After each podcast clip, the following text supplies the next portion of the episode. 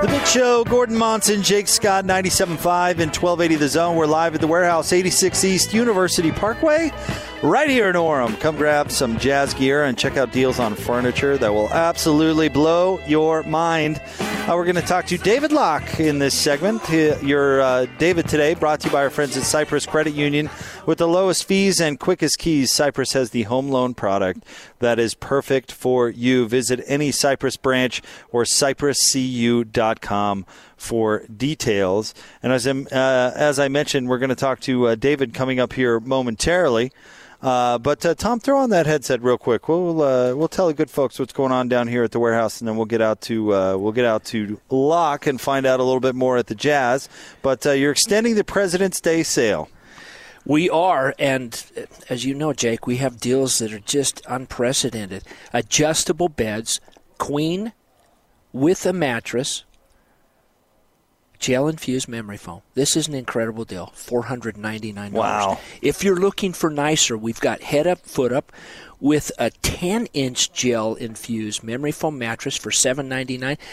Then, if you're looking for the very, very best deal, how about the lumbar set with a 14 inch latex hybrid? Twelve ninety nine. This is the deal at the home show that was fifty four hundred dollars. We're doing it for twelve ninety nine, and then we have the king deal. And Jake, you know we've done a lot of adjustable bed deals. You and I.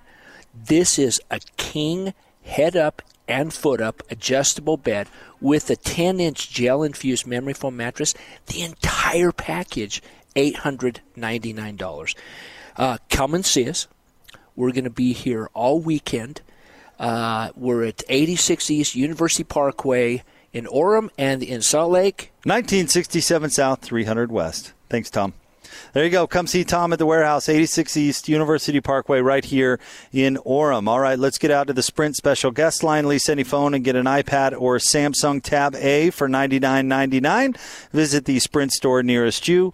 Joining us, of course, our good friend, the radio voice of the Utah Jazz. He is David Locke. David, what is happening? Uh, ready to go back to work, excited, fired up. Not sure. I didn't really love the first like three days of All Star break. I was kind of like, let's go, and then I found a way to enjoy the next three or four.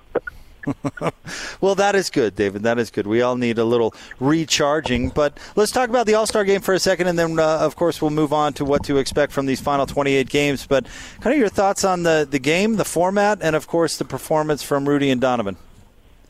So um, it's interesting. Like I didn't plan to watch it. Um, you know, it's just not like I had things going on on Sunday, and so I wasn't. Um, and then all of a sudden, um, I saw like the score that had been set, and there were like five minutes left, and it was. And next thing I know, I was uh, we were up in Ruby Mountain, and I went over to my daughter, who's a huge basketball fan, and suddenly we were watching the. We weren't in a place that had the game on, so we were watching like the NBA.com TN, you know, TNT like backboard feed, which is not ideal, but it's unique. Um, and so, yeah, I mean, it caught my interest. I think it caught a lot of people's interest, and I think it showed that they that there's something to that scoring system that is probably worth deeper discussion than just the All Star game, and it made the All Star game far more exciting. I will be honest, I did not see Rudy and Donovan, and I did not see the uh, first three quarters in any manner that would tell me whether that was a more competitive All Star game than what we've seen. But it was pretty awesome when Giannis was guarding LeBron out isolated one on one, and you know Harden's trying to go one on one on someone, and you know he swings. They they had a play where they swung it around the outside, and it was you know arguably five of the seven best players in the NBA all making you know passing to each other. I thought was pretty incredible. David, uh, Rudy Gobert uh, played really well. Does it mean anything? He said afterwards, somebody asked if he was trying to prove something, but he said, no, you proved something by winning championships. What do you make of him having a positive experience out of this? Is there any after effect? Oh, I think anytime you're just around, um, you know the best in the world and you're in that group, there's a positive aspect to that. Um, you know, so I think that his play on the floor, I obviously didn't think was. I mean, if I thought it was truly relevant, I like the game. I usually watch things I think are really important. I guess I didn't deem that to be the case on that one, um, or I was trying to have some life balance. Um, so, but I think just being in that environment and being rewarded for your efforts should be a motivator to try to get back there and do it again. David Locke is with us, 97.5 and 1280 The Zone. Let's talk about the Jazz going into this final stretch, David, of uh, of 28 games, and uh, talk specifically about Mike Conley. Gordon and I, and we've talked to you about it. You know, I think we all know that Mike needs to be playing at his best for this team to achieve what they're capable of. And the last few games we saw Mike play before the break were really, really good. Talk about his progress and where he still needs to go. You know, I had a nice conversation with him today. I, I don't know if I led the conversation to this spot more than he went there. I don't think he disagreed when I brought it up, but a little bit was just how nice it must have been for him to have a break. It's been such a whirlwind, right? Like he went to a new place, everything was different, then he struggled, then he got hurt, then he didn't start, then he started, then he got the flu. Um, and you know, I got hurt twice in there. So I think that I I talked to him today, and I will admit I led the conversation. So he didn't. It was this wasn't necessarily his idea, but just how nice it must be for him to be able to kind of go away, get reset, come back, know where he's going to be, know what the routine is. Um, he said that the he said the one thing he did share was that they went he went to like two days away and then went to his house in Columbus and he had a gym there and he had really been struck by the flu. He had not got outside much. He played, so he went outside and played one. Uh, I don't know if he played a full round or not of golf, but he was really didn't feel well. He, that flu had struck him pretty good, and so he didn't go outside much at all. But when they got to Columbus, he was like, "Well, I'll just rest." And he has a gym in his house in Columbus. And he said he just found himself like downstairs, just having a great time, just shooting and being in the gym and just enjoying himself. And you know, whatever that basketball Jones is that most of the players have, I think he re-engaged, and I think it'll be, I think it's refreshing for him just with being able to kind of set his bearing and find his foundation as he heads into the second half of the season. This has been quite a whirlwind for him. Nothing has been normal. He's never failed before and never struggled the way he's struggled, never been in a new place before, never learned a new system. I think you know, this is this has got to be nice for him to be back to normal. So, David, 28 games to play for the Jazz. You've studied that schedule. What do you make of what the possibilities are for a number of victories? Well, it's considerably more difficult than Houston, the Clippers, or Denver's. Denver's is closest to ours, but Houston really has an amazingly. Uh, I think Houston. I, I have to. I'm doing this off the top of my head, but I, I tweeted it earlier today at Locked On Sports. But I, I think they've got something about 17 of 28 games are against teams where they have an 80% win possibility or higher. I know that Austin uh, kind of broke down the 538 win probability today when he tweeted it out. And the Jazz's is more daunting than than anyone. Denver's the next, and then the Clippers really have a pretty soft schedule. If they're going full bore, they've had a tendency to let some slip, and Paul George's hamstring. We'll see what happens when they finally play again, whether he goes. Um, I, I expect Houston to be. Houston's got 28 left. I'd, I'd expect Houston goes about 22 and five or 22 and six the rest of the way. Um, so I think they're going to be a home court team. And then the question, the Clippers' schedule is pretty easy. And it's going to be a home court team. I think Utah and Denver could find themselves in a really tight battle for for four or five, and and Denver's got the edge, and Denver keeps winning, uh, despite the fact they keep looking at circumstances where they think they're going to slip. But I, this is this schedule is not. It's got the most games against above 500 teams. We do play a lot of home games. Um, I think we have a rest disadvantage in one more than others, but we we've got six or seven games. It is where we're on the road with a below 40% win probability, and you know we can have to find a way to sneak two or three of those. Well, I, I think that's why David Jazz fans are kind of hoping for an extra gear where it's it's not so much a sneak as it is. Well, that's legitimately how well they're playing, and I guess in, in your opinion, do they have that gear? So since Jordan Clarkson's joined the team, they have the second best differential, the number one offense, and the number um, like 12th or 13th defense. Now, in that stretch, they have not played any of the five best defensive teams or any of the five best teams in the league. So it's a little inflated. Not a lot, but it's a little inflated. What's going to be really curious here down the stretch is the Jazz play, I think, 12 games, including our next two, against top 10 offensive teams. And do we have the defensive prowess to be able to slow down the top offensive teams in the league and allow what has been the number one offensive team in the league, being the Jazz, since December 24th, take control of games. And I don't know the answer to that. It's interesting to be here at this point, but we're really pretty much where I thought we'd be when the year starts. If we have an average defense, we're going to be really good. If we have an above average defense, we'll be better. And if we have a great defense, we'll be fantastic. And we have not seen a great defense yet. I don't know that we have entirely the makeup to be a great defensive team, but we'll see in this next stretch of how we handle those. I think it's 12 games against top 10 offensive teams the rest of the way. Well said. Yeah, I think that is a very important uh, thing to circle. And uh, David, uh, Jake uh, made the comparison. He said last year the Jazz kind of had a softer approach to the postseason. It sounds to me like, from what you were saying, if the Jazz are able to prosper under these conditions, then that could bode well for whatever happens thereafter. I mean, I think we're we got to find out. Just because you haven't, just because you haven't played the five best teams in that stretch, doesn't mean your numbers aren't real. It just means you don't know.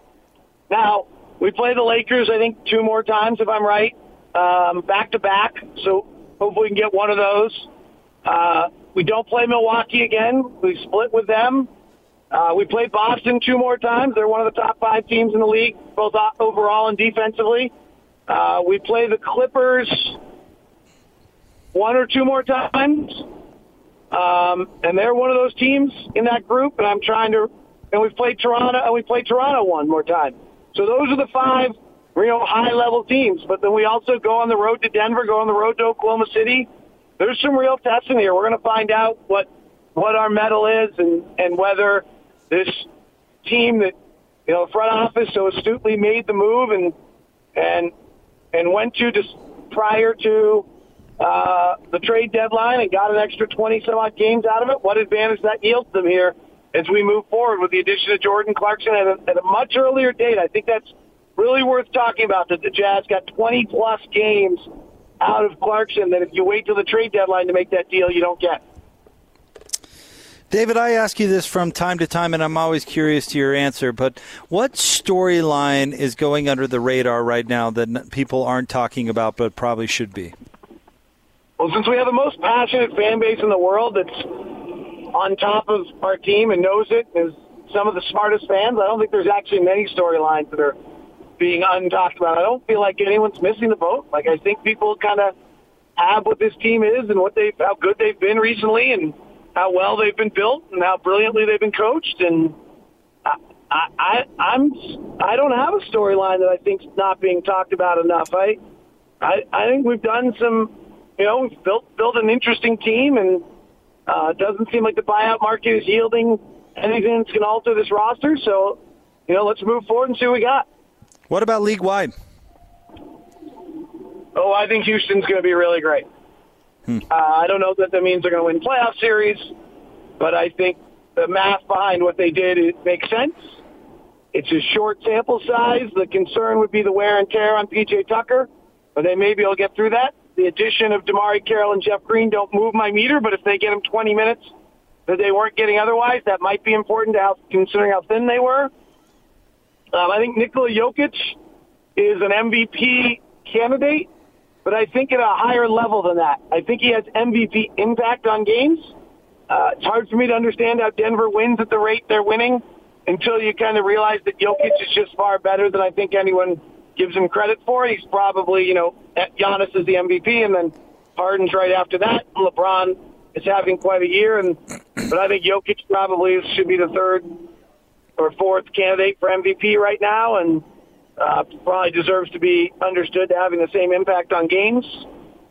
Um, I think Philadelphia's next 28 games has the largest impact on the future of the league. Um, can they figure this out? There have not been a lot of young teams and young tandems that rise together, that hold together. Can they, can Ben Simmons and Joel Embiid get through whatever they're going through to solve that? Can they figure out how to use Al Horford?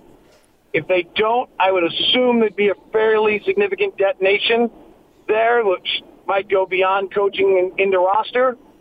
Um, so I think that's that's it. I mean, Milwaukee is having one of the greatest seasons of any NBA team ever. I'm not sure that's being talked about enough. Um, but that's probably Houston and Philadelphia's next stretches have long-term implications on the league. Philadelphia from a roster standpoint, Houston from a stylistic standpoint. But I think a lot of people will make a mistake trying to mimic Houston without the same personnel if they're successful. David, when you when you consider the troubles that Philly has had, I find that fascinating. Is it a skill set issue or is it attitudinal? Well, so I think it's a skill set issue. I think Al Horford turned out to be a horrible fit instead of a good fit, which they just missed on. That happens.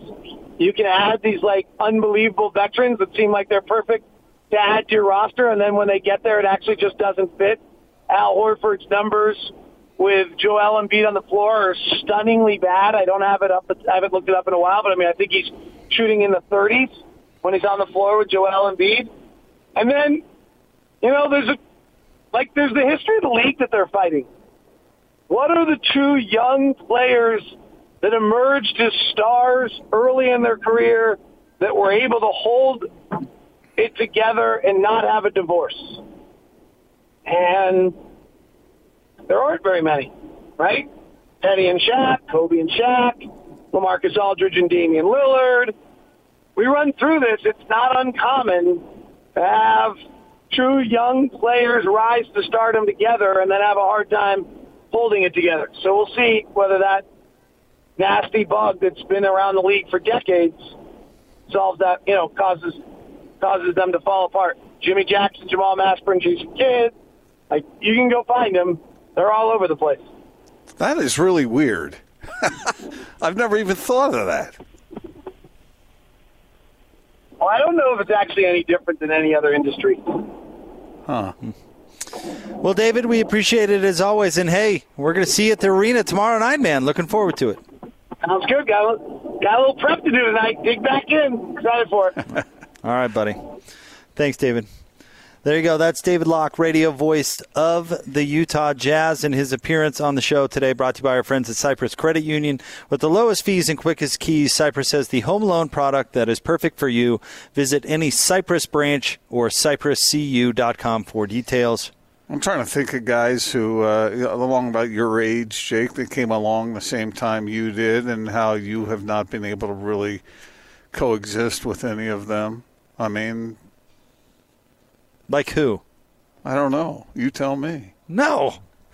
I'm not going to tell you. Stay tuned. We're going to have more Big Show coming up next, live from the warehouse, 86 East University Parkway in Orem, here on 97.5 and 1280 The Zone.